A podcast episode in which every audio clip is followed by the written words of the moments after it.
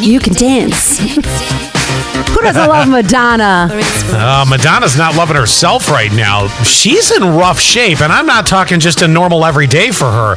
Uh, Madonna is intubated after being found unresponsive. What?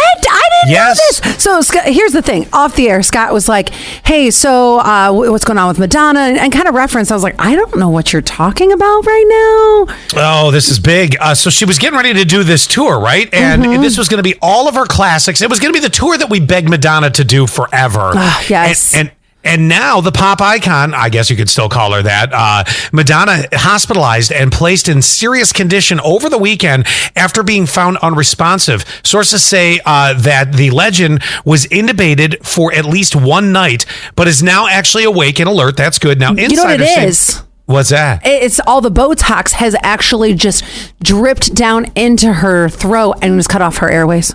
Oh, geez. Uh, insiders say Madonna's daughter, Lourdes, uh, was by the singer's side uh, throughout the ordeal, and uh, Madonna's manager updated the public on her condition.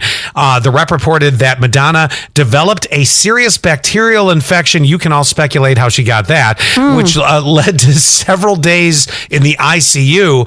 Uh, but they, uh, her rep also reported uh, on social media that uh, a full recovery is expected. So I guess the tour will happen, but now it's got to postpone a little bit. But that is scary. Intubating someone is not like, oh, I got tetanus. I have to go get a tetanus shot because I touched a rusty nail. It's big. It has nothing to do with drugs or alcohol.